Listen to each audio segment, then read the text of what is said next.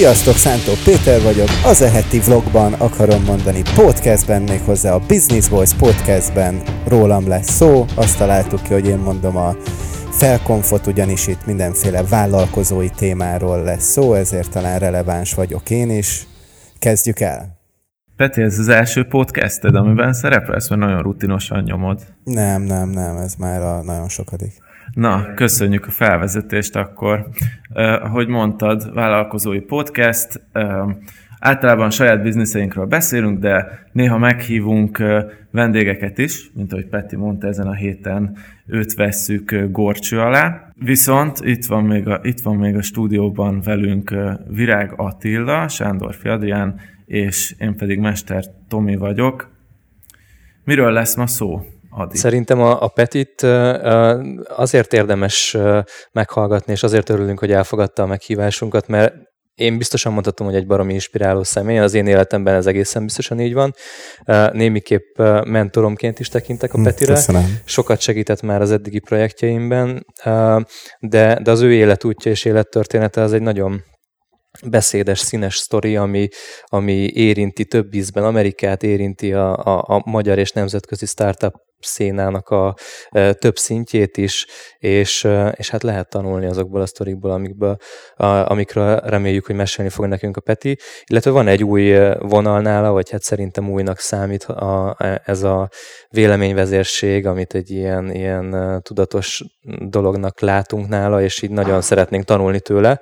Ez most egy olyan, olyan téma, ami, ami sokaknak releváns, sokan szeretnének ebben profik lenni, és Petit nézve nagyjából egy éve látom, azt hiszem, hogy videózol, talán 52 hete tart a, a, a videós vlogod, és, és ilyen, ilyen exponenciális fejlődést látni ebben, mind a vágásban, mind a, mind a kiállásban, mind a sztorikban, úgyhogy szerintem, szerintem hasznos lesz ez, elő, ez, a, ez a beszélgetés. Uh, úgyhogy uh, én arra kérnélek, Peti, hogy egy, egy próbálj meg adni magadról egy dióhéjban egy, egy, egy bemutatkozást, egy sztorit, hogy ki vagy te, és utána megpróbálunk rácsapni az egyes uh, topikokra, amiket, amiket a te életed kirajzol elénk.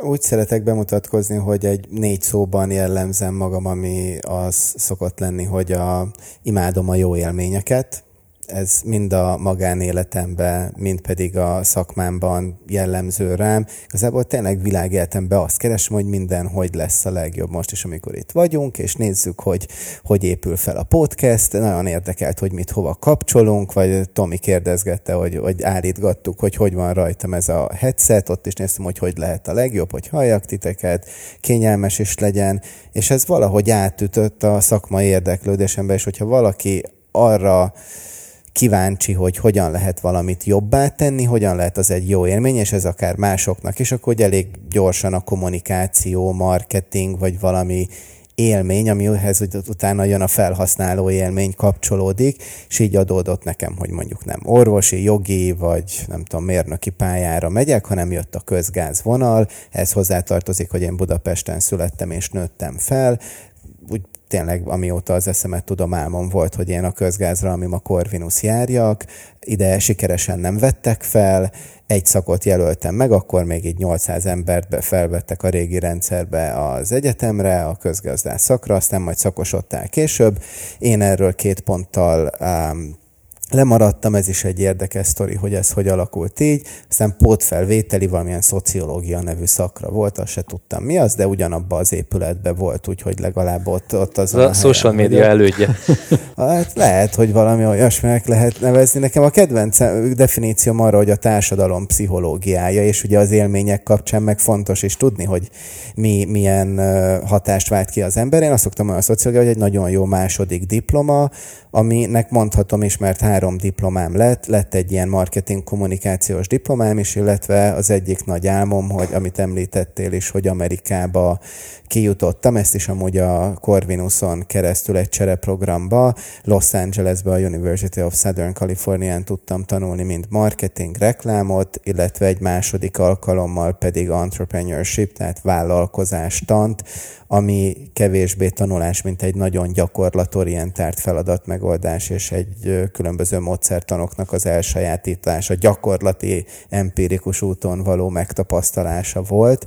Mikor járunk az időben? Ez mikor volt? Ez volt Meg egyszer... Hány éves voltál? 2007 és 85-ben születtem, akkor ilyen 21-2 éves voltam, illetve 2010, akkor meg 25-6 évesen mentem, az kvázi egy ilyen másoddiplomának számító képzés volt ez a vállalkozás, tan Entrepreneurship Major, és egy magánéleti ok miatt visszaköltöztem Magyarországra, ugye ez mindig egy érdekes kérdés, hogyha kint marad az ember, mi történik vele, látom a csoporttársaimon, ki hova jutott, de én hazajöttem, és akkor ez a tipikus Amerikából jöttem, nagyon a startupság elején, még ez 2011, amiről beszélünk, na én azt a volument behozom Magyarországra, és azért mindannyiunknak van köze valamilyen szinten az onlinehoz, tehát amikor arról beszélünk, hogy performance alapú mondjuk reklám, reklámozás, hogy akkor kell költenem valamire, ha jól megy, mondjuk egy webshop esetében, amikor azt mondjuk, hogy re- reklámozok egy terméket, és ha sokan klikkelnek rá,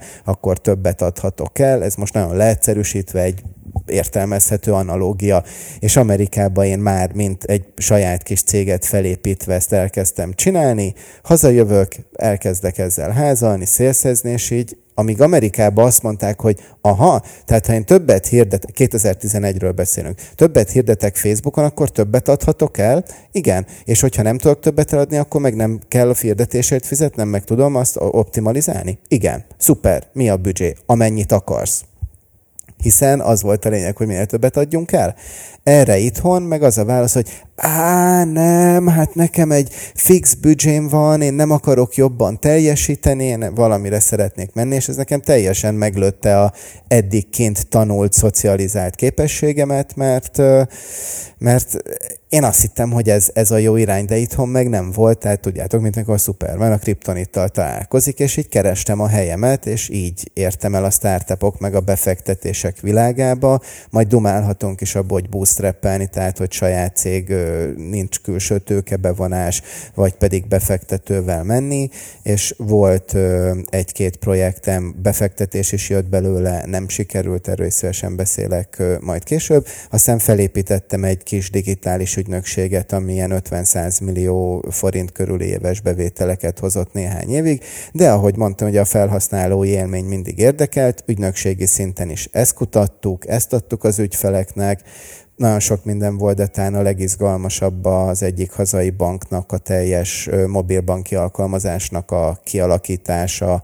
kvázi a nulláról, amit mind az emberek imádtak, üzleti célokat elért, és az év mobilbanki alkalmazása díjat is megkaptuk, tehát a szakmai ág is megvolt, de ebből kiléptem valami miatt, amit Springtabnek hívnak, ez ez végül is az, amit csináltunk ügynökségi szinten, csak magamat kivéve egy olyan szoftvert szeretnénk létrehozni, és hozunk létre, finomítunk már négy éve, ami figyeli a, a, egy webshopnak a fogyasztóinak a mozgását, mind a webshopon, mind socialbe, és ezeket az adatokat felhasználjuk arra, hogy személyre tudjuk szabni akár a reklámot, a weboldalt, vagy a hírlevelet. Nyilván ez jobb a fogyasztónak, mert jobb élményt kap, és remeteg a webshop meg jobb konverziót ér el. Nagyon rögös, érdekes az út, majd erről is beszélhetünk, és nyilván amikor az ember így mondjuk szélszel vagy vállalkozóként kirakja magát a, a, a nevezzük kirakatnak, akkor sok konferencián ad elő, szakmai fórumokon publikál, írásba, különböző módon,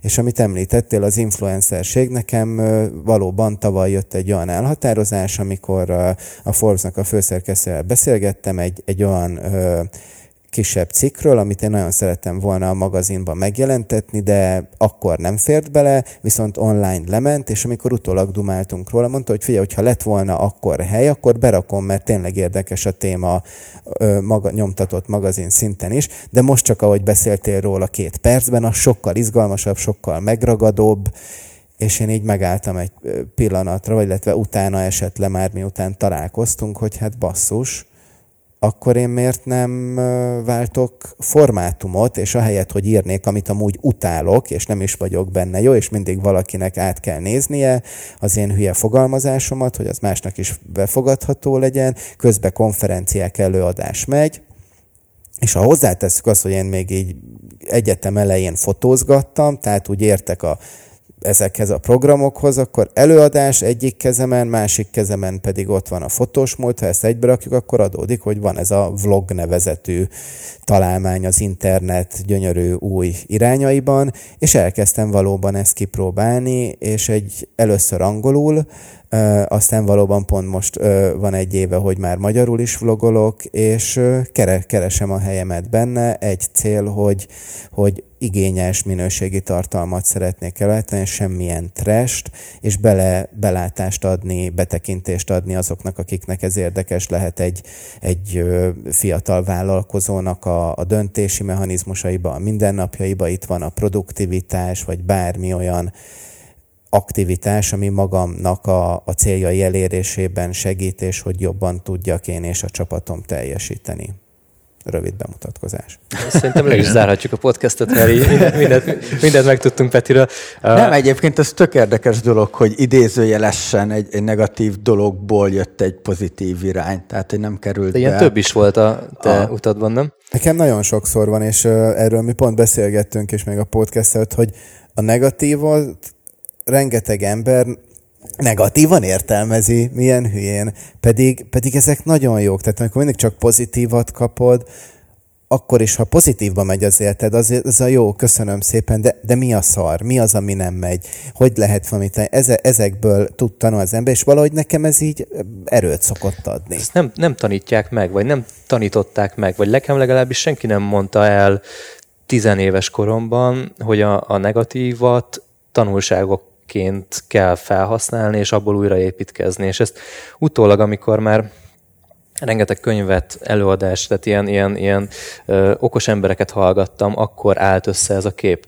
És hogy ez, ez egy olyan alapvető skill, ami szerintem, vagy ennek a hiánya, az gyakorlatilag megbéníti, megbénítja az embereket, és, hát, és szerintem ez nagyjából igen, Magyarországon pont ez a, elég pont ez, igaz. Így van, ez a igaz a nagy többségre Magyarországon. De pont, hogy, hogy megtanították csak az ellenkezőjét. És akkor belemeltünk abba, hogy egy porosz oktatási modellbe mennyire rossz dolgokat tanítanak, amellett, hogy nagyon sok másféle soft skill meg nem is tanítanak meg nekünk. Tehát gondolom, volt bármelyik kötöknek olyan gimiben való tanára, vagy olyan tárgya, amiben effektíve ilyesmit tudott tanítani, vagy motiválta arra, hogy bukjál. Á, de hogy is. És sőt, én még itt akkor visszacsatolnék arra, hogy, hogy, hogy uh, azt hiszem a Master csináltad uh, uh, vállalkozás építés témában, és uh, pont így, így elgondolkoztam azon, hogy akkor te ott 2010-11-ben az USA-ban úgy tanultad ezt a dolgot, hogy élő projekteken vitted keresztül, megvalósítást gyakoroltál kontrollált körülmények között, ha jól tudom. Na most én gyakorlatilag ugyanakkor ezt csináltam itthon egy hazai egyetemen, egy induló vállalkozás fejlesztés szakon, ami az volt, hogy, hogy random összeszedtek olyan tanárokat, akik így nagyjából belepasszoltak ebbe a de akadémikusok, tehát nem, a, nem a, a piacról jöttek oktatni. Mi jött, aki a piacról, nem, volt, aki a piacról jött, na az, az egészen vállalható is volt. Uh-huh. De úgy igazából valaki elképzelte azt itt Magyarországon, hogy mit csinál egy vállalkozó, vagy mit csinálnak egy vállalkozásban, ahhoz kell uh, statisztikázni, számvitel, uh, megtanulni kutatni, ezek így nagyjából így jól hangzanak, csak amikor az egész nincsen összekapcsolva, és szerintem valószínűleg még nagyjából most is itt tarthatunk, akkor az, az abszolút nem áll össze egy képbe. Ú, nekem erről a BM-én a, volt egy jogóránk. Én próbáltam nem mondani az intézmény nevét, de... Jó, akkor egy... Ö, Dunaparti Egyetemen. Egy nevesnek számító ö, Dunaparti Egyetemen, ami Budán van, és nem az ELTE volt jogórám, és ez nekem, én építészetet tanultam egyébként, és ez egy két kredites szabadon választható tárgy volt, és mondta a tanár, hogy új tanár volt, tehát sokáig 20 évig egy bácsi oktatta, utána új tanárt kaptunk, mire én voltam, és mondta a, a hölgy, hogy akármit kérdezhetünk most év elején, így mondjuk, hogy mit szeret, miről szeretnénk hallani jogon belül, és azt ő beleteszi a tananyagba. És szerintem csak én jelentkeztem órán, hogy én szeretnék a vállalkozás indításról, Kft. alapítás ilyesmiről hallani, és mondta, hogy hát sajnos az nem fér be a, a tananyagba. Ez, ez egy teljesen felesleges dolog. Hát ugye ez arra képez, hogy legyél egy szakember, egy építész, és menjél egy építészirodába dolgozni, aztán majd mondjuk 10 év múlva, vagy 20 év múlva, hogyha így nagyjából belelátsz az egész folyamatba, akkor majd esetleg összekaparod magadnak azokat a, azt a tudást, hogy, hogy képes legyél majd magadnak valamit létrehozni, hogyha megvan hozzá az ambíciód. De hogy kint meg, meg azt mutatják meg, hogy te hogy lehetsz az egésznek az élén. Hát sőt, nagyon sokat foglalkoznak azzal, hogy te mibe lehetsz jó, és, és szerintem az a, azt a rendszer, attól a rendszertől nagyon sokat tudna ö, hazai oktatási intézmények tani, tanulni, hogy hogy építik fel azt, hogy a gyakornok, gyakornoki programokba elmenjenek, hogy mennyit foglalkoznak a karrierválasztással, hogy tényleg bármit tanulhatott az ember, és ott nem ezt a választ adnák neked. Ugyanúgy felteszik ezt a kérdést, és odafigyelnek, hogy kire, hogy ha látják mondjuk évközben, hogy valakit más érdekel, összehozzák, mentorálják, különböző dolgokat lehet csinálni, ugye ezek az extracurriculum activities, és ebbe pont az, hogy amire te elvégzel egy bachelor már annyira annyira tudod, hogy mik azok a dolgok, amik érdekelnek akkor. Ez, ez tehát, hogy itt mindig belesik az ember abba, hogy egy kicsit így visszafelé mutogat, meg, meg panaszkodik, és most kicsit mi is elmentünk ebbe az irányba. A te tapasztalatod alapján itt Magyarországon mik azok az ilyen alapképességek, amiket mondjuk már ebből tanultál, ami, ami igazából bárkinek bármikor, hogyha van egy kis elszántsága, akár ideje tanulni, elsajátíthatók, és némiképp behozható ez a fajta hátrány, amit intézményesített keretek között annyira nem kapunk meg. Kettő dolog jut eszembe. A második lesz majd a, a csattanó, amire azt mondom, hogy pont erről írok egy könyvet, talán erről már beszélgettünk is, és ez is érdekes lehet. És kapcsolódik ide baromira egy sztori, hogy én miért mentem ki másodjára Amerikába. Én, ez ugye 2010, és én nagyon úgy gondoltam, hogy én PhD-zni szeretnék. Tehát ugyanúgy ilyen vállalkozói alapú dolgokkal, meg adatok kapcsán, de én, én szeretnék, szeretnék kutatni és én jelentkeztem a CEU-ba a Public Policy PhD-re, ahova fel is vettek. És közben amúgy beszélgettem a, a USC-vel, az amerikai egyetememmel, és oda is mehettem. És én nagyon nehéz pont voltam, hogy melyiket válasszam, mi lehet, ami jó. És egy dolog kellett még a, a CEUS PhD felvételihez, az egy TOEFL nyelvvizsga, egy baromi egyszerű nyelvvizsga, minimálisat készültem rá, nem is kell nagy pont szám rá, és valami nem tudom, 800 pontból 650-et, vagy valahogy így kell elérni. És nekem 648 lett. és vicces, mert amúgy az sokat számított, amikor az egyetemre nem jutottam be legelőször, és ott is két pont, de úgy látszik, ezek a két pontok engem kergetnek, és én ezt egy annyira hálás voltam neki, és olyan jelnek fogtam fel. Azt is mondták a CEU-ba, hogy figyelj, semmit, csináld meg újra, nekünk sajnos ez a szabályunk, megcsinálod, aztán felveszünk. Én azt mondtam, hogy igazából szerintem ez egy jel, hogy ja nem sikerült az angol nyelvvizsgám, miközben azon gondolkoztam, hogy az angol egyetem, ahovra felvettek, menjek el. Tehát ugye ez egy tök abszurd szitu, és ez volt nekem a jel, hogy kimenjek. És az egyik, amit szerintem magunknak kell tudnunk, hogy amikor valami nem sikerül, vagy valami valahogy alakul, ha még nem is értjük, hogy miért van, ne feszüljünk rá. Ugye szokták mondani, hogy a legtöbb, a Mark Twainnek a mondása, hogy, hogy rengeteget aggódtam az életembe, de a legtöbb nem is létezett, ami miatt aggódtam. A, a másik része pedig az, az ennek a dolognak, hogy amit ma parának tartok, az egy év múlva lehet, hogy tök jelentéktelen. És így kötöm át ez, ez, a, ez a hozzáállás, hogy mielőtt én Amerikába kimentem, én nagyon-nagyon ráparáztam, hogy úristen, mit fog dolgozni, úristen, mi lesz így, úristen, én elég vagyok-e, elég... nem voltam sosem egy jó tanuló, egyetem végére valahogy azzá váltam, és hogy, hogy bennem volt egy ilyen szorongás hogy, hogy ugye itt válság van, ugye ez 2008 mondjuk, és hogy mi van, hogyha én nekem nincsenek olyan kapcsolatom, tehát megint, megint csak a panaszkodás. És kimentem Amerikába, és azt tapasztaltam, hogy bármi lehet. Tényleg, és nem azt mondom, hogy én akkor hollywoodi filmsztár akarok lenni, de ha én tényleg belekezdek abba, hogy egy sarki szendvics árus leszek, akkor meg fogok élni a sarki szendvics árus szintjén. Mert az emberek elköltik arra a pénzüket, hogy szendvicset vegyenek. És innentől nincs izgulás. De valahogy itthon ezt a pressziót általánosban, lehet, hogy még korábban is, gimibe, egyetemen mind nyomják, nyomják ránk. Hogy ez az első, amit én, én így átvennék, hogy valahogy mindig lesz, valahogy történik, az, amiben te hiszel, az, amit te jónak te tartasz, azért dolgoz. Ez egy üzenet. A másik az egy nagyon jó ilyen kulturális sok volt az életemben, amikor ott voltunk a, az egyiken vállalkozási órán, és be kellett mutatni azt, hogy milyen projekten szeretnénk dolgozni. Mindenki jött ki, és mondta a projekt ötletét. És akkor ugye hát magyarul mi ezt hogy mondanánk, amikor van egy ilyen lehetőség, hogy hát van egy ötletem, mert látom, azt maradjunk a szendvicsnél, hogy hát az emberek szeretik a szendvicset, és amikor kijönnek mondjuk az egyetemről, milyen jó lenne, ha ott lenne egy kis kocsika, amiből én árulnék nekik szendvicset, és akkor megkezdem, hogy ki miért szeretne. És hogyha ezt nyilván lekutatom, meg kipróbálom, nem olyan drága, el lehet kezdeni, aztán ezt ki lehet növeszteni utána.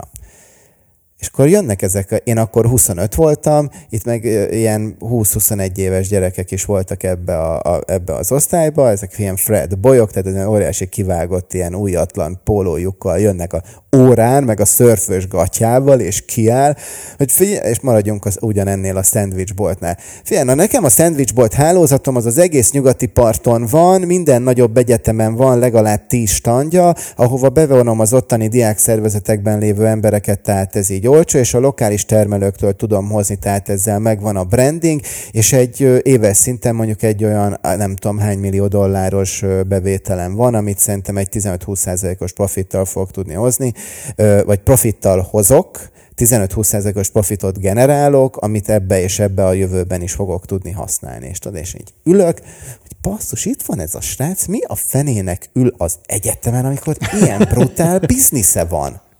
Ja, hogy ez egy létező biznisz mesélt már el? Nem. Aha. És ez a durva. De mégis úgy mondja el, mintha ez létezne. Uh-huh. Tehát I'm doing this. This is the business. This is where it operates. Itt működik. Magyarországon meg azt csinálnám, hogyha ilyen lenne, ha már a nyelvünkben ja, már, már, már is a benne van. csak, Igen. Hogy és akkor ez a második dolog, amit nekünk nagyon meg kell tanulni, a kiállás. Nem véletlenül van ez a fake it, to make, fake it till you make it, és ezt nem negatívan kell venni, hanem hogy act the part. Hogyha te valamivé szeretnél válni, akkor valami olyasmiket kéne, hogy csinálj és próbálj meg olyan emberekkel körülvenni magad, vagy olyan emberektől tanulni, és mert felvállalni. Mert, mint ugye az előbb beszéltünk róla, max elbuksz, és akkor lesz belőle egy sztori, amit majd viszel tovább. És ez a második, amit megtanul, hogy ezek a soft skill-ek, kiállok, merek, mondom, csinálom, maximum elbukok, ez a második. Az összes többi azok ilyen apróságok, hogy ők gyönyörűen beszélnek, a retorika, a public speaking, az írás, a networking, hogy hogy segít másoknak, hogy hogy ismerkedik meg embereket. Tehát minden olyan, ami nem core kompetencia, amely diplomához köthető, hanem ahhoz, hogy mondjuk az életben úgy érvényesüljünk, mint társas lények azt így be kéne ide emelni, gimis szintre már. Hát ezzel nagyon egyetértek. Így én, én a Prezinél láttam azt, hogy ugye nagyjából így ugyanazon a szinten levő, már mint ilyen vezetői szinten levő emberek, a magyarok és az amerikaiak csak a prezentációikat nézzük, mármint ahogy beszélnek, tehát ez a public speaking rész, tehát ilyen nagyon durván látszódik az a sok éves rutin az amerikaiakon, ami pont ilyen gimiben is felszettek magukra. De én egyébként csak annyi gondolatom van ehhez, hogy, hogy én valahol a kettő között érezném így a, az igazságot, mert az amerikaiak meg nekem kicsit olyanok, hogy amikor valaki azt mondja, hogy ezt csinálom, meg ezt csinálom, tehát azért kíváncsi lennék, hogy ez a srác végül megcsinálta. Biztos, hogy nem. Száz százalékig mondom, hogy nem. Ja, igen. Szóval, túl, hogy, túl hogy... elfoglalt volt azzal, hogy bulizzon, meg nem tudom, szororiti csajokat szedjen fel. Nem azt mondom, hogy ez a jó, de ez egy kontraszt, amit idehoznék, és tökre ja, ja, tetszik, igen, amit igen, mondasz, igen. hogy amikor ezt behozod ide, szerintem egy gyönyörű olyan ilyen, ilyen egy, egy koktél készülne el belőle, hogy mind a kettőből átvenni a jót. Uh-huh. Ez, ez azért, az, azért, amit mondasz, én is nekem is az volt az érzésem egyébként, hogy ez kicsit ilyen kívülről nézve, ez ilyen, ilyen um, hiteltelen tud lenni, viszont amikor ez belül van, és belül az ember ezt a fajta ilyen, ilyen self-talkot nyomja magának, hogy felépíti azt a képet, pontosan megrajzolja az ember a képet magában, hogy mit szeretne elérni, hogy azt mikorra fogja, milyen lépések vezetnek oda, ehhez milyen áldozatokat kell hoznia, milyen képességeket kell megtanulnia, mennyi időbe fog telni, és mennyi befektetése lesz, és ezeket folyamatosan mantrázza és vizualizálja az ember, akkor, akkor, akkor, akkor valahogy ez a belső önbizalom, ez kifelé fog, ki is, ki, ki is jön, vagy kint, kint is látszódik. Igen, igen, tehát azzá válsz, amit gondolsz.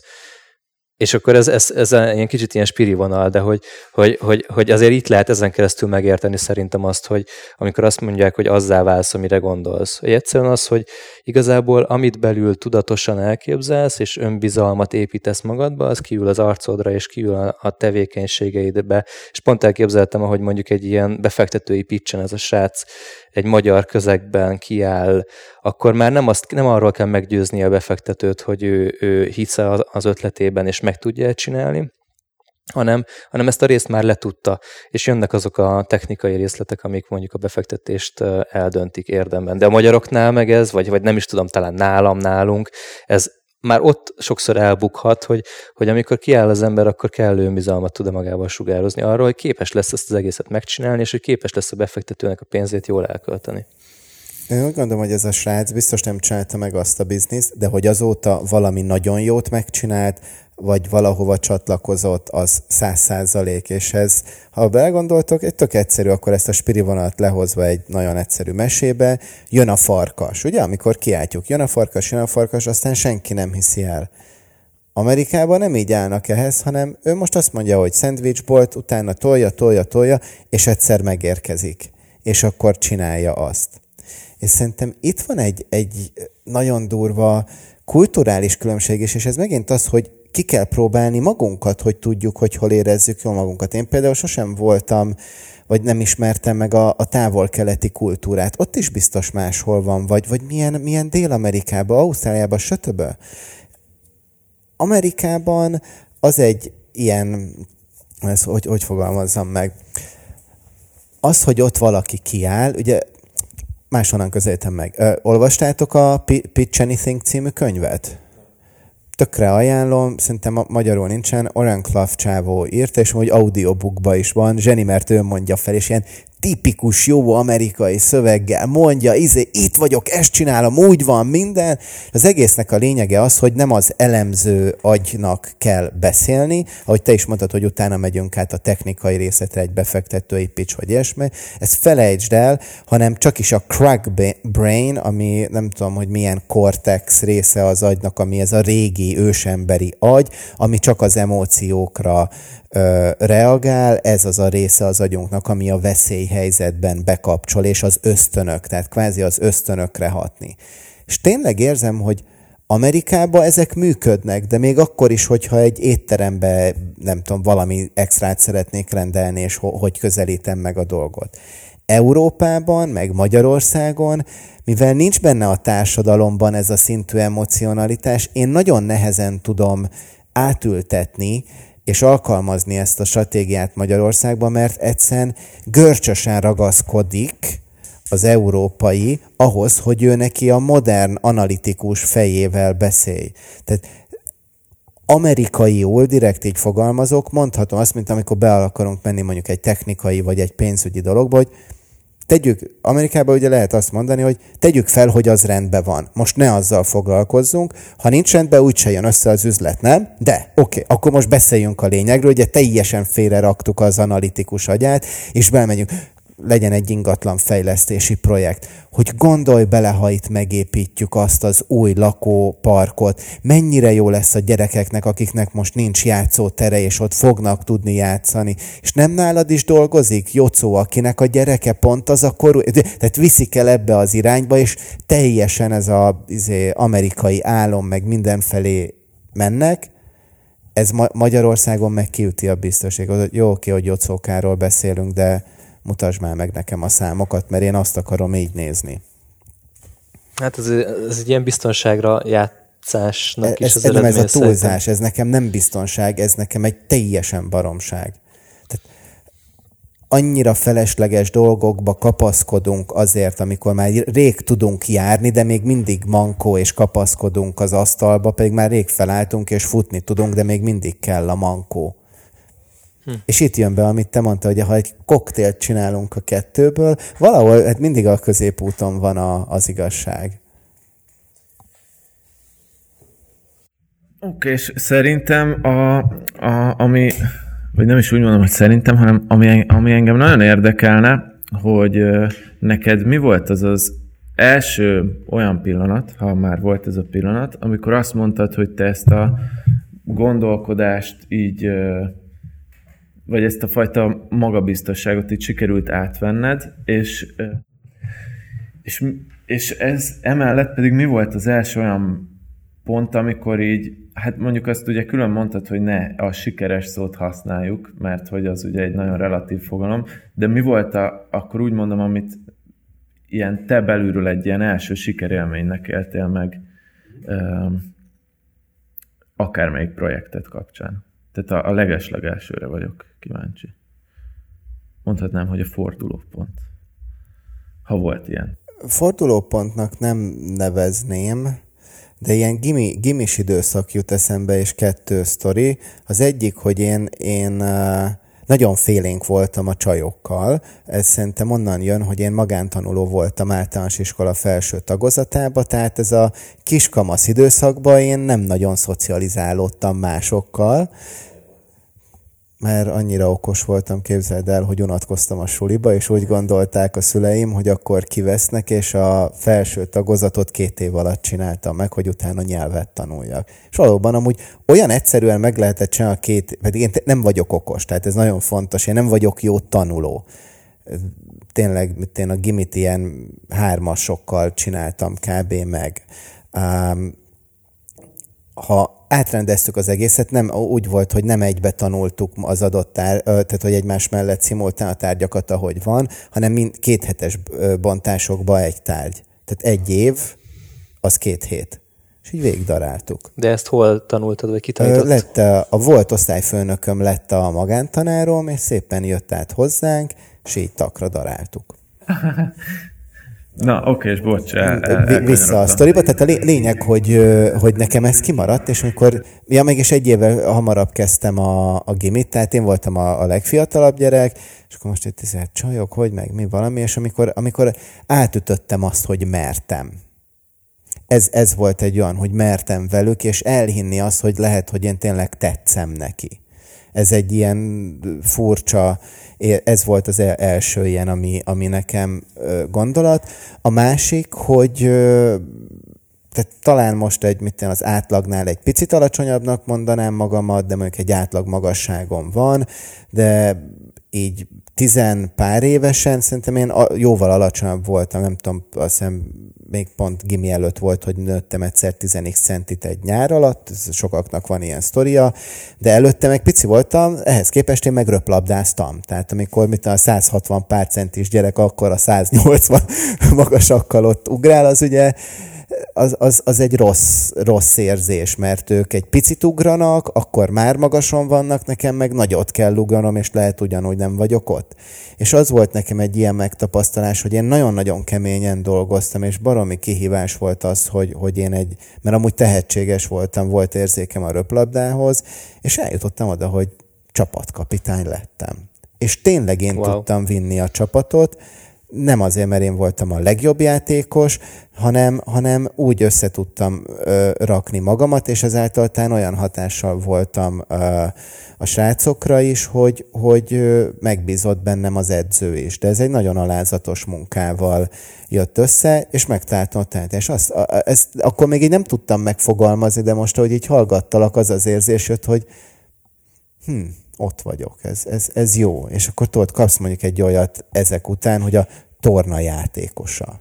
Vagy hogy vagyok kétszeres magyar uh, junior vagy ifi válogatott, és hogy engem behívtak a válogatottba. Wow. És ez, ez egy, e, ez, ez volt az első olyan sikerélmény, előtte nyertem szavalóversenyeket 8 esen, de talán az még így nem, nem volt úgy meg. Ez már, ez már úgy, úgy az ilyen a sport. A sport az nagyon fontos az én életemben, meg volt is, hogy ezeket a csapat, a küzdés, az eredmények, a hierarchia, a tisztelet, ezeket így tanították az, a, ez, ezekre a szociálok. Ez érdekes, hogy ezeket mondtad, mert ez mind a kettő Amerika előtt volt még, nem? Bőven. A pont erre akartam én is vinni a beszélgetést, hogy ez igazából ösztönösen jött, tehát hogy a magyar környezetben jött ez az egész. Én, ugye ez az, amire mondtam, hogy kint nagyon odafigyelnek arra, hogy kipróbálják több területen magukat a, a diákok. Um, itthon nekem szerencsém volt biztos akkor, hogyha majd beszéltem erről, tehát a magántanulás is lehet egy ilyen, az, hogy közben sportoltam, de ez kicsit olyan, tudjátok, van az a kép, hogy a dzsungel egyetemébe a felvételés, hogy igazságosak legyünk, az a, az a felvétel követően, hogy mász fel a fán, és akkor állott a tigris, a majom, a hal, meg az elefánt. Az minden csak nem igazságos. És én egy picit ilyen partra vetett halnak éreztem magam ilyen szempontból, és mégis, ahogy ott ugye rángatózik a hal, kere, igyekszik megtalálni az ő kis vizét, és ezek olyan területek voltak az én életemben, ahol megtapasztaltam valamit, amit még nem tudtam, hogy micsoda, viszont később, most mit én 20 évvel később visszatekintve rá, vagy 15-tel, logikus, és meg is tudom magyarázni, hogy miért éreztem azt annak jónak, és bennem van a kérdés, hogy mi lett volna, ha ez már akkor is egy annyira szervezett, organizált, vízben lett volna, és nem halként kellett volna a parton ö, felmásznom a fára. Azok, amiket mondasz, azok egy, egy ö, nagyon komolyan önreflexióra utalnak, meg, meg van mögötte történet és tényleges teljesítmény is ezeket tervezett, hogy ezt az ilyen a vlog, vlogodban, meg az egyéb ilyen saját tartalmaidban kicsit ilyen oktató irányba elvitt, kicsit ilyen, ilyen, ilyen coaching irányba átvitt, hogy ezt a, ezt a szemléletet, ami nem feltétlenül az amerikai gondolkodás, de ez a, ez a magabiztos és dolgozni akaró és hatékony és, és sikeressé válás útját követő embernek az arca, amit át lehet adni majd másoknak? Én úgy gondolom, hogy pont, hogy erről beszéltünk is, hogy én még nem, nem tartom magamat a szó által elfogadott definíciójában sikeres embernek, de ezt tök jól fogalmazott, hogy afelé tartok. Casey Neistat-nak a definíciója a kedvencem, azt mondja, hogy az a siker, hogyha a nap minden pillanatában azt csinálod, amit szeretnél. Szerintem ez, ez, ez nekem úgy megállja a helyét. Tökéletes. És ezen a ponton nekem még nagyon sokat kell dolgoznom, mert vannak igen olyan pillanatok, amikor azt csinálok, amihez nincs kedvem, vagy nem úgy vannak dolgok, ahogy én azt szeretném. Éppen ezért, mert még nem ott tartok, és vannak magam felé elvárások, én inkább pont, amit, amiről beszéltünk, a mentorok, vagy más emberekkel való beszélgetés, vagy akár nem is a saját fórumomon keresztül igyekszem ezeket úgy bemutatni, mert nem akarok úgy kijönni, hogy én egy megmondó ember nem vagyok. Nem akarsz az a self-help guru lenni. És én nem is vagyok coach, nem, nem tanultam, nem értek ehhez, inkább egy példával való nem is vezetés, ugye ezt akarom mondani, hogy példával való vezetés, de hogy inkább egy betekintést, erre jó a vlog, az egy nagyon-nagyon nyers stílus, az van benne, nyilván lehet itt kamu dolog, de én nem az a, én mindig egy transzparens szeretek lenni, ami ott van, az a fejlődés, és tök jó lesz majd azt visszanézni x év múlva, hogy honnan, hova jut az ember, ugye Gary Vee-ből, hogy, hogy document, don't create, és amikor meg van ilyen lehetőség, mint hogy veletek beszélgetek, itt meg kijöhet olyan dolog, amit ott feltétlen nem így dolgoznék fel. Hmm. És itt mondok egy ilyen punchline-t, amit tudja ütni, ugye most beszéltünk a vlogról, az előadásokról, Amerika, a siker felé haradás. Képzeljétek azt el, hogy én gimiben sírásig kerültem addig, és nem kaptam levegőt, hogyha nekem szavalnom vagy fele, felelnem kellett. Uh-huh. Beszélünk egy 15-6 éves gyerekről, míg 8 évesen, meg a 500 vagy nem tudom hány ember van a 8 osztályban, meg a szülők egy évnyitón, szavaltam a verseket minden évnyitón. És mm. nem tudom, hogy miért, nem tudom megmagyarázni, de jött egy olyan, amikor én újra gimibe kerültem, én nem mertem megszólalni emberek előtt. Ez érdekes, mert ez nekem is volt. És ez csak azért Tényleg? érdekes, mert ugye Mi alapvetően a TEDx-ről ismerjük Igen. egymást, mindketten 400 ember előtt adtunk elő, vagy És te ezen, neked mi volt a tipping point ebbe, hogy, hogy ebből a nem merek beszélni, mégis ugye ez egy eszköz, és nagyon fontos része az életünknek? Én beiratkoztam a Gimis színjátszó klubba, és, és volt egy ilyen egymondatos szerepem egy színdarabban, és az volt az első, amikor így, mert az ugye ez egy megtanult egy mondat volt, nyilván nagyon izgultam, és sikerült elmondani, és akkor így szépen De Jó, látod, nekünk még ilyen se volt gimiben. Tehát ez már jó, hogy ilyen lehet. És akkor ez volt. már nálad egy áttörés volt, hogy egy mondatot sikeresen elmondtál, és akkor már önbizalmad lett, vagy, vagy onnan már könnyebb volt építkezni? Nem, szerintem az is, hogy ugye ott magába a klubba jártam, Aha. és akkor ott így, tehát ott a színpadon állást gyakoroltuk közönségnél. Aha. De ez De mekkora ilyen, ilyen tudatosságot igényel, hogy az ember beledobja magát tudatosan egy olyan szituációba, mert tudja, hogy a végén úgy fog kijönni mert belőle, hogy jobb lesz, de hogy belemenni, és az első alkalommal oda menni, hát ez baromi félelmetes, és rémisztő és, és, és ezeket a döntéseket meghozni, ez az, ami szerintem így, így ilyen, ilyen életútváltás lehet, vagy megváltoztatja az embernek, és elveszi ezeket, ezeknek a félelmeknek az élét. Hát persze, hogy, de nem csak az, tehát, hogy ez visz előrébb, mert hogyha mindig a komfortzónádban mozogsz bent, akkor, akkor van egy kerítés, amin belül vagy, és ennyi. Tehát, hogy így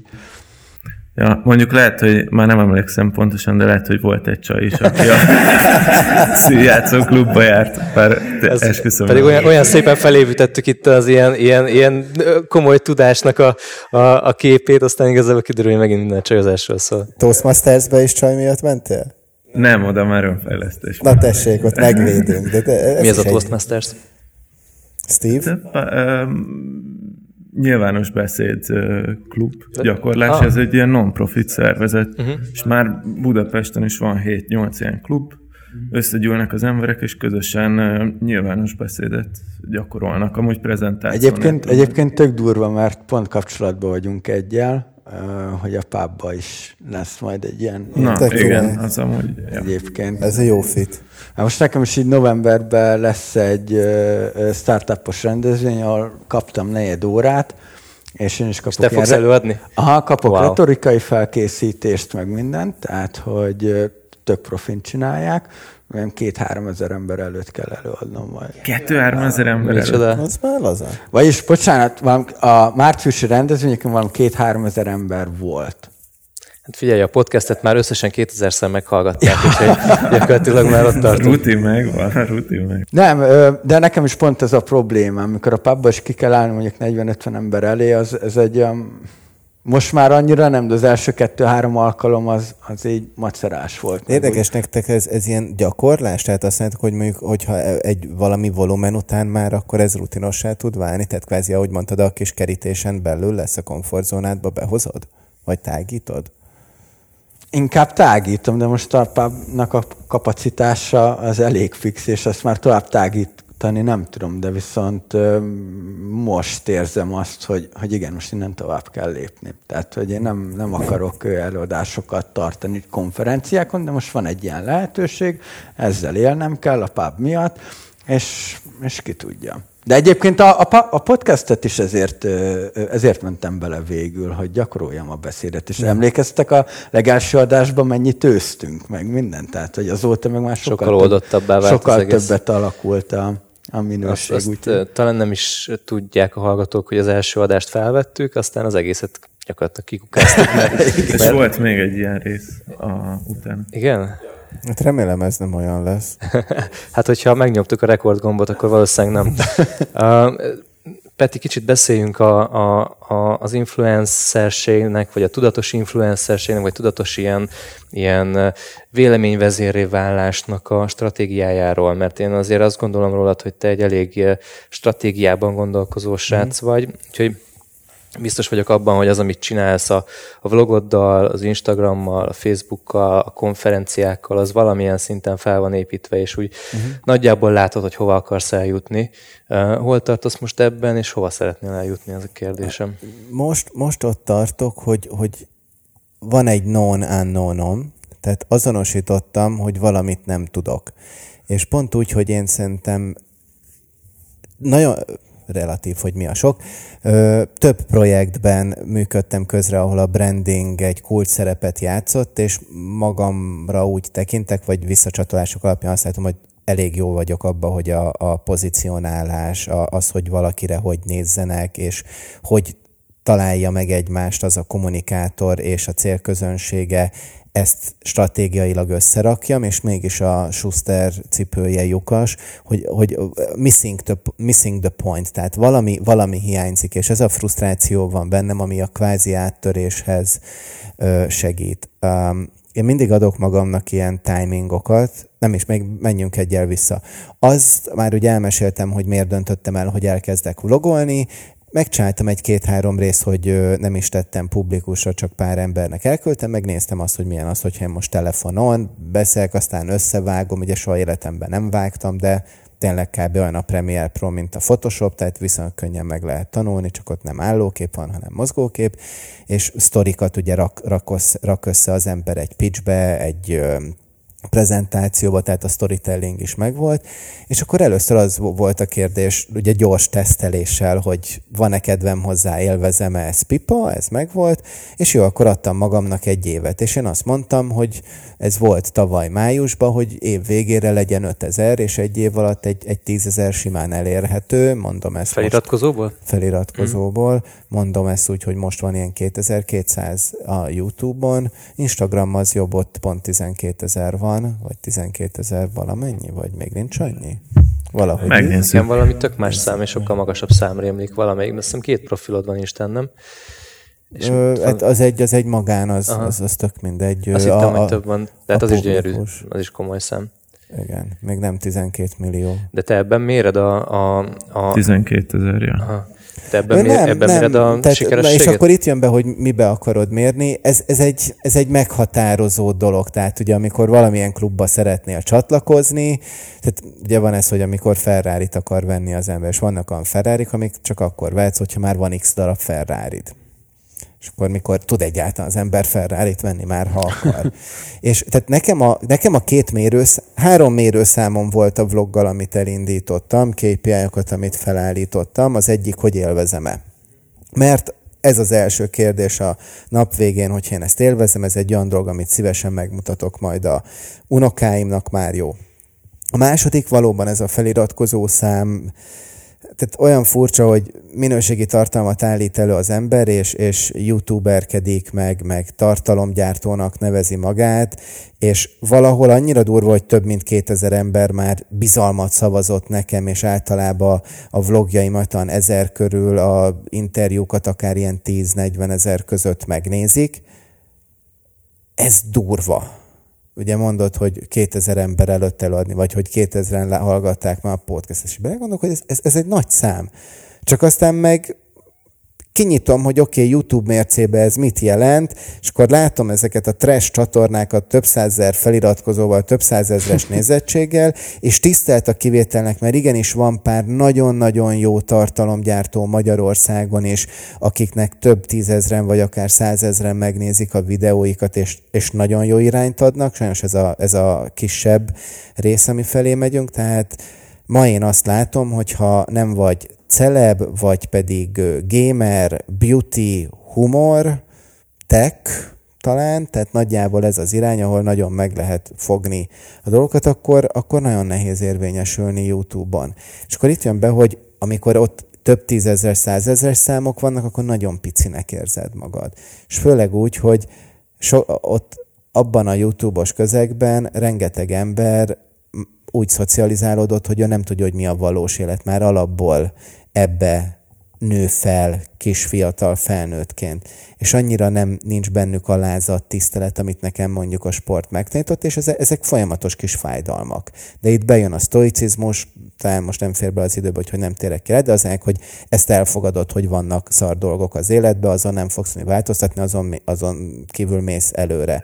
Várj, várj, bocs, csak hogy most konkrétan, hogy hogy te rosszul érzed magad, hogy alacsony a felhasználó szám, vagy a, a, a, a feliratkozó szám ezekhez a százezresekhez, Ez egy, ez egy rossz, ez egy nagyon vagy, rossz érzés. Vagy ezt, hogyha elmész ilyen youtuber találkozóra, akkor ezt valaki felhozza neked. Nem vagy hozzák értem, így hogy... fel, uh, hanem, hanem effektíve rossz, mert nem vesznek úgy...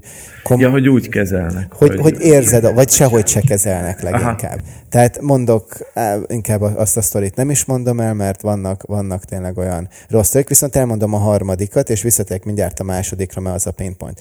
És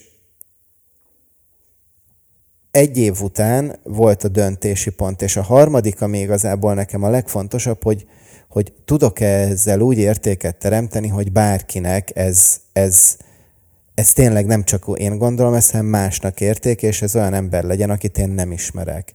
És szerencsére azért kapok néhány üzenetet, megkeresést, hogy basszus, ez beütött. Ez nem sok, tehát szerintem a valamivel több mint egy év alatt szerintem kevesebb, mint 50 embertől kaptam ami megint a százezres YouTube számokba sem ennyi. Hát jó, de egyébként pont az előbb említetted, hogy a százezres YouTube számoknál ott nagyon sok a, a, a trash. De tisztelet a kivételként, okay. nyilván nem ahhoz viszonyítom magam, hanem tehát, hogy mondjak egyet, tehát egy DTK-nak az elviszlek magammal szerintem nagyon jó minőséget tud hozni, hogy mondjuk egy interjúzási ö, dolgot mondja, mondjak, vagy például a Magyarorsi Csabának vannak olyan, olyan projektje, hogy mondjuk a, a nem is tudom, hogy hogy pontosan, de hogy a, a város kizöldíteni, a nem tudjátok mi a neve? De hallottam róla. Zöldítsük ki a város, vagy valami eset. Tehát vannak nagyon jó missziók, és én például ezért örülnék, ha nagyobb ö, ö, közösség alakulna ki a, az én tartalmam körül, mert én, én ilyen missziókba szeretnék menni.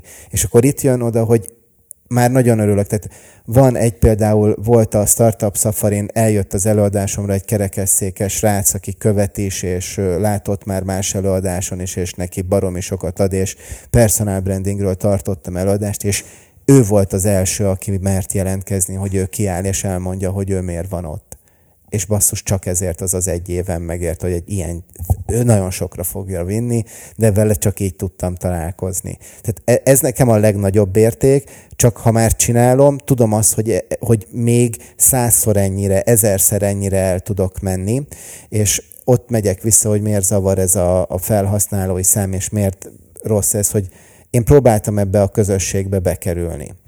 És képzeld, hogy mondjuk ti vagytok hárman ez a közösség, és ott van nálatok a tökéletes varázspálca.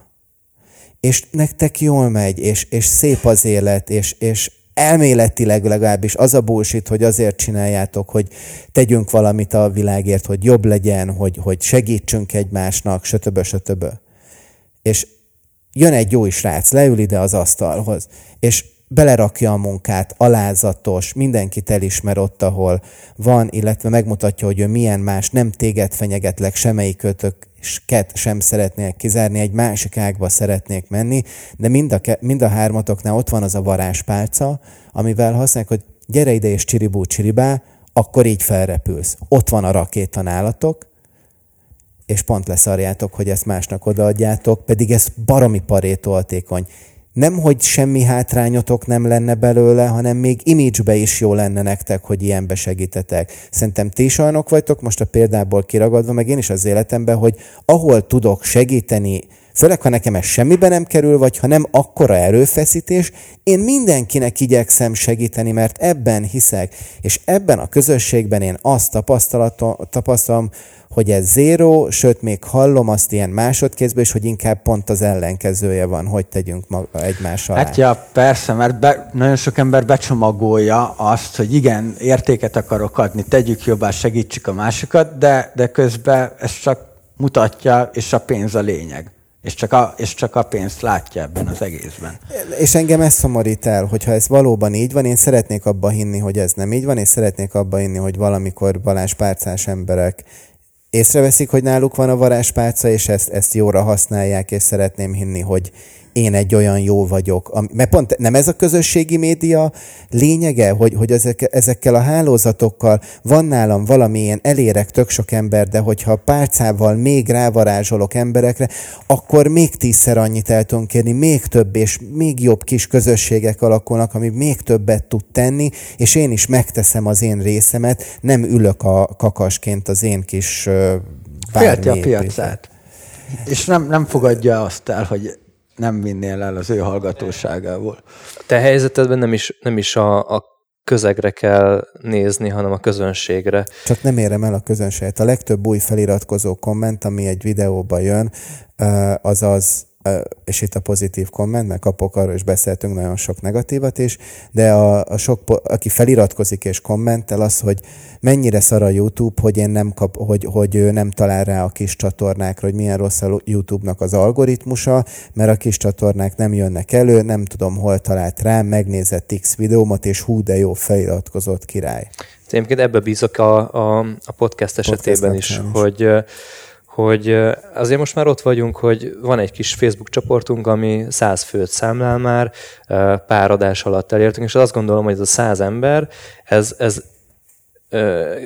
kéz a kézbe adta egymásnak az infót, linkelte egymásnak a, a, a, az egyes adásoknak a, az URL-jét, hogy, hogy ezt hallgass meg, mert ez értékes. És, és én azt hiszem a többiek nevében is mondhatom, hogy ha ez a, ez a szám megmarad a, a pár százas kategóriában, de ez egy aktív közösség lesz, ahol, ahol segítünk egymásnak, és jó ötleteket adunk át, és visszajelzéseket kapunk arra, hogy ezt megéri csinálni, akkor nem, nem, nem ezen fogunk leragadni, hogy ez egy, ez egy a social media világában egy alacsony számnak számít. De, de belegondolni abba, hogy ez mennyire csoda, hogy a, a, a, a csoportban lévő száz embernek valószínűleg maximum 20%-át ismerem, vagy 10%-át ismerem, az, az, az engem nagyon, nagyon felvillanyoz.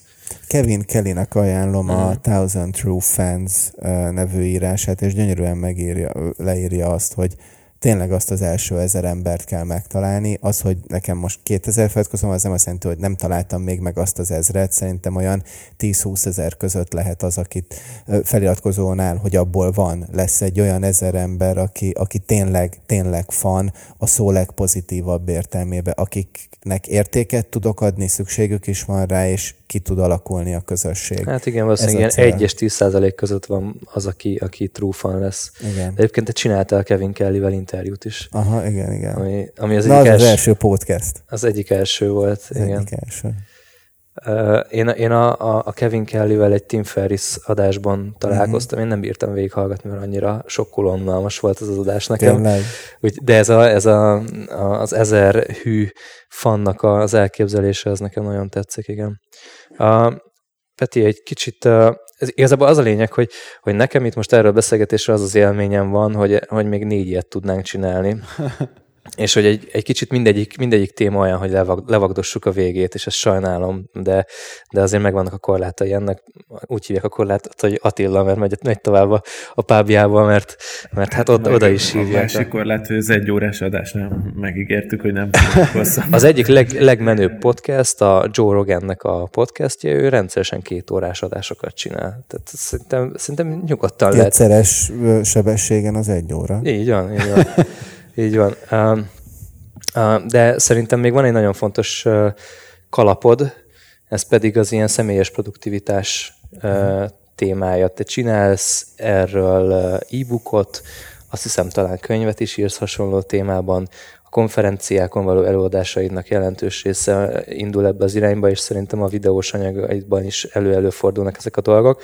Én nem, a, nem az ilyen, ilyen nagyon exakt tippekre vagyok kíváncsi, hanem inkább arra, hogy neked mi a produktivitás, és te hogyan, hogyan osztod fel azt, hogy a, ebben a rengeteg projektben és rengeteg kalap alatt hatékony tudj maradni, és, és, és mégis az egészet ilyen tényleg ilyen élményként éld meg, ahogy, ahogy mondtad, nem ilyen feladatok özöneként.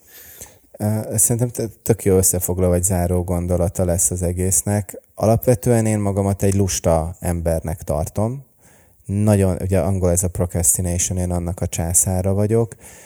Viszont van ennél egy dolog, amit még, ami még jobban jellemző rám és zavar, az pedig az, hogy meg fogunk halni, hogyha hogy Steve Jobsra ö, utaljunk az idézetével, mert az ad nekem egy olyan frusztrációt, hogy amikor én nem tudom, feküdni akarok és jó barátokat nézni a, az ágyból, vagy nem csinálni semmit, vagy nyomkodni értelmetlen a telefonomat, akkor ők, hogy ezt valamikor nagyon-nagyon-nagyon fogom magam utálni ezért, hogy amikor erejem teljébe voltam, és, és tudtam volna csinálni dolgokat, hogy nem csinálok, nekem ebből a vágyból fakad az, hogy ezt a lustaságot és ezt a frusztrációt fel tudja oldani, és ezt én a produktivitás tudomány területén találtam meg, innen jön, és hát fogalmam se volt arról, hogy ez létezik, vagy hogy ez micsoda, és a könyv is, amit írok, illetve írtam, és most véglegesítjük, azt, ha úgy tetszik, a fiatalkori lusta önmagamnak írom,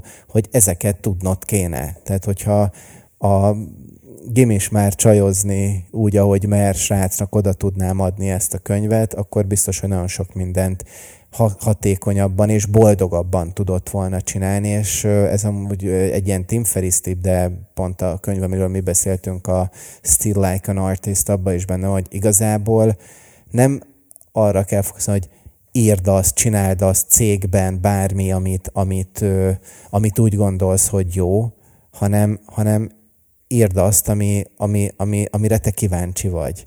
Ugye, hogyha te egy nem tudom, mondjuk egy hogy hívják, screenwriter vagy forgatókönyvíró vagy, akkor írd meg azt a forgatókönyvet, amit te filmet meg akarsz nézni.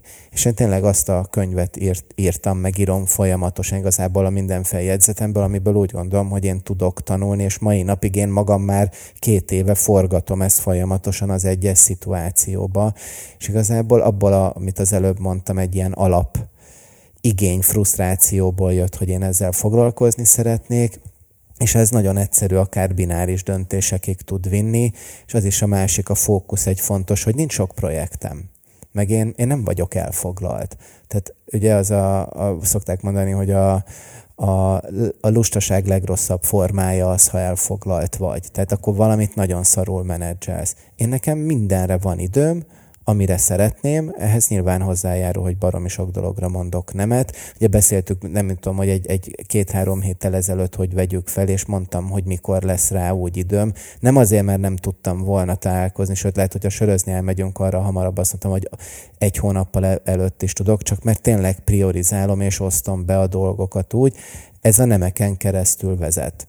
És így úgy gondolom, hogy én nagyon kevés dologgal foglalkozom, viszont azzal mélyen, a fókuszom megmarad, időm bőven van rá, mert úgy osztom be, és valakinek ez pozitív, valakinek ez nem. A nap végén azért érdemes erről tudni, mert el, el tudja dönteni az ember magának, hogy ő ilyen akar lenni, vagy nem. Én jobban érzem magam, hogy tudom, hogy reggel edzésre megyek, és látom a kalendáromban már szól, mert legalább nem felejtem el. De ezt egyébként tudatosan építetted ezt a nem dolgot, vagy? Teljesen. Nem mondást. Uh-huh. Tehát itt jön be a mentor, meg ilyen tanulás kérdése a dolgoknak, hogy egy, egy olyan mentor, akit nem ismerünk, nekem nagyon sok olyan mentor van, ugye, akit ne, aki nem ismer engem, ő nem tud nekem nemet mondani. Tehát amikor én olvasom, nem tudom, a Krisz szakának, hogy ő hogy mond nemet, akkor én azt meg tudom tőle tanulni. És ezeket, én nekem a tudatosság az, hogy próbálom megtalálni ezeket a dolgokat, és azokból meg megtanul, megtanulni magamnak, ami az én életemben működik. Uh-huh. Na jó, ez, erről majd egyszer beszélgettünk egy sör mellett. Mert én pont, pont nem tudok nemet mondani. Szóval nekem az, amiket most mondtál így a produktivitásról, az meglepő volt, mert azt gondoltam, hogy ez erre a kérdés, vagy erre az egész blokkra nagyon praktikus tippeket mondasz, és nem, hanem, hanem, hanem érzelmi oldalról, meg ilyen alapelvek szintjéről. Azt érted, hogy nem mondjak praktikus Igen, és ennek nagyon örültem, mert, mert hogy, hogy például van egy tehát, hogy amikor produktivitásról beszélünk, akkor azt, azt gondolnám, hogy te arról beszélsz, hogy a naptáradat hogy osztod be. Ugye most itt egy, egy, egy, egy, egy, egy részben beszélgettünk korábban a, arról, hogy hogy osztod be az ébredési idődet. Uh-huh a, nem olyan gyakran meditálok egy jó appal, mint Vagy kéne. hogy meditálsz a meditable igen. És hogy, hogy eljött azokat mondtad el, hogy nemet tudsz mondani, hogy viszonylag kevés projektre fókuszálsz, de azokra mélyen, uh-huh. hogy azt csinálod, amit szeretsz igazából ebben az egészben, hogy olyan dolgokat csinálni, amiket szeretsz, és ez nekem ilyen nagyon szépen bekereteződött azzal, hogy mert meg fogsz halni, vagy meg fogunk halni és hogy ha már, ha már véges ez az egész dolog, és azt csinálom, amit szeretek, akkor én például ebben a gondolatban azt találom meg, hogy úgy, úgy minek, minek halogatni. Uh-huh. És ez nekem egy nagyon-nagyon kerek volt. Pont egyébként, amikor idefelé jöttem, akkor gondolkoztam azon, hogy ezt a produktivitási témát, hogy fogjuk mi meg beszélni. És ezekben a napokban jutott eszembe az, hogy, hogy amikor én valami olyasmit csinálok, amit nagyon szeretek, akkor egyáltalán nem halogatok. És hogy minél több olyan dologgal toljam tele az életemet, ez a célom, amit nagyon szeretek, és akkor valószínűleg nem lesz ilyen kinkes, erves halogatás minden, mint amit most csinálok néha. És nekem itt van egy kérdés, akár fejtek vagy a hallgatókhoz, hogy szerintem ennek a produktivitás témának kettő része van. Az egyik az, hogy mi a stratégia, mi a filozófia, a háttér, ami, amiért te ezt csinálod, mi a döntési mechanizmusodnak a, nem tudom, rendszere, kerete, a másik meg a konkrét dolog, hogy oké, okay, akkor ezek alapján én így osztom be a, a, a naptáramat, ilyen blokkokba dolgozom, pomodorót használok, tehát a konkrétumokba mit csinálok reggel, mi az a lépés, hideg, zuhany, stb., de előtte mindenféleképpen van egy ilyen önismereti, tervezési dolog, hogy azt én hogy döntöm el, hogy hatkor kelek fel, vagy sem. Meg miért? Ugye a, miért? a miért, miért a az miért, egésznek a, a, a gyökere. És a, én ebben találom meg a, a miértet, hogy, hogy azért, mert szeretem csinálni, vagy szeretek valamit csinálni. Jó, jó és ilyen egyébként a podcastnek a, a vágása. Tehát az előző adást, azt nem tudom. Ilyen a vágása? Aha, igen, képzel. Akkor ezt az adást is Jó, szívesen, szívesen. De hogy így szerintem biztos, hogy eltöltöttem vele egy ilyen 8-10 órát, hogy, hogy, hogy, hogy, hogy, hogy szépítgessem, és imádtam minden percét. Ahogy ennek a beszélgetésnek is egyébként. Abszolút. Ugye, nagyon köszönjük, hogy itt voltál Attila. Elköszönsz a hallgatóinktól? Meg Petita? Szia Attila. Szia Peti. Na hát ö, szerintem nagyon-nagyon tanulságos volt ez a beszélgetés, és nagyon, nagyon sok dologra ráébresztettél engem. Volt itt minden, gyerekkor, félelem, Amerika, ö, siker, vagy bocsánat, ezt a szót nem használjuk, de Mások használhatják azt. Nagyon, nagyon, nagyon, nagyon, nagyon sok dologra világítottál rá. Tényleg most így le is esett az állam, hogy egyébként mennyi közös gondolat van bennünk. Úgyhogy én nagyon köszönöm, remélem a hallgatók is élvezték. Hát, mint ugye, mint minden vendégműsorban, ugye mi beszélünk a legkevesebbet, úgyhogy ezután majd egy saját résszel jövünk. Én úgy gondolom, hogy nagyon-nagyon izgalmas dolgok lesznek, mert a Tominál is most indul a szeptember, a pub életében is szeptemberben nagy változások jönnek, illetve hát ugye az Adrián Adriánnak is lesz mit Nekem minden izgalmas. mesélnie, úgyhogy én igazából nem is, nem is lőnék rá semmilyen poént. Köszönjük Szántó Petinek, hogy itt volt. Remélem majd egyszer én produktivitás témában, majd a pubban tartasz egy, egy, egy előadás, mert szerintem nagyon ért, értékelné a, a High Five-nak a közössége. Köszönöm Úgy, szépen, most már hivatalos, hogyha itt megígérem, úgyhogy simán. Jó, jó, köszönjük, úgyhogy ezt dokumentáltuk is akkor. Szerintem írjatok nekünk e-mailt, írját, ír, értékeljétek azt, hogy a, a Peti mennyire hasznos ő, tudást adott át nektek. Mit kérdeztetek volna még? Ugye azt is megígérte a podcastban, hogy októberben ismételten le, le fogunk ülni, akkor majd feltesszük ezeket a kérdéseket. Értékeljétek a podcastet iTunes-on, meg az összes hasonló appon keresztül. Gyakorlatilag minden podcast abban megtalálható a, a, a Business Boys, csak rá kell keresni a nevünkre. Van egy zárt Facebook csoportunk, ah, amit említettünk, ugyanezen a néven találjátok. Peti egyébként ott is tag, és el tudom képzelni, hogy ha konkrétan neki címeztek egy kérdést, betegelve őt, akkor lehet, hogy válaszol. én, én valami metrikát kitaláljak, Tomi, erre a podcastre? milyen metrikát, amivel, érté, amik, amivel mérjük, hogy jó lett-e? Találj ki egy metrikát. Te, te javasolj nekem. Én javasoljak neked?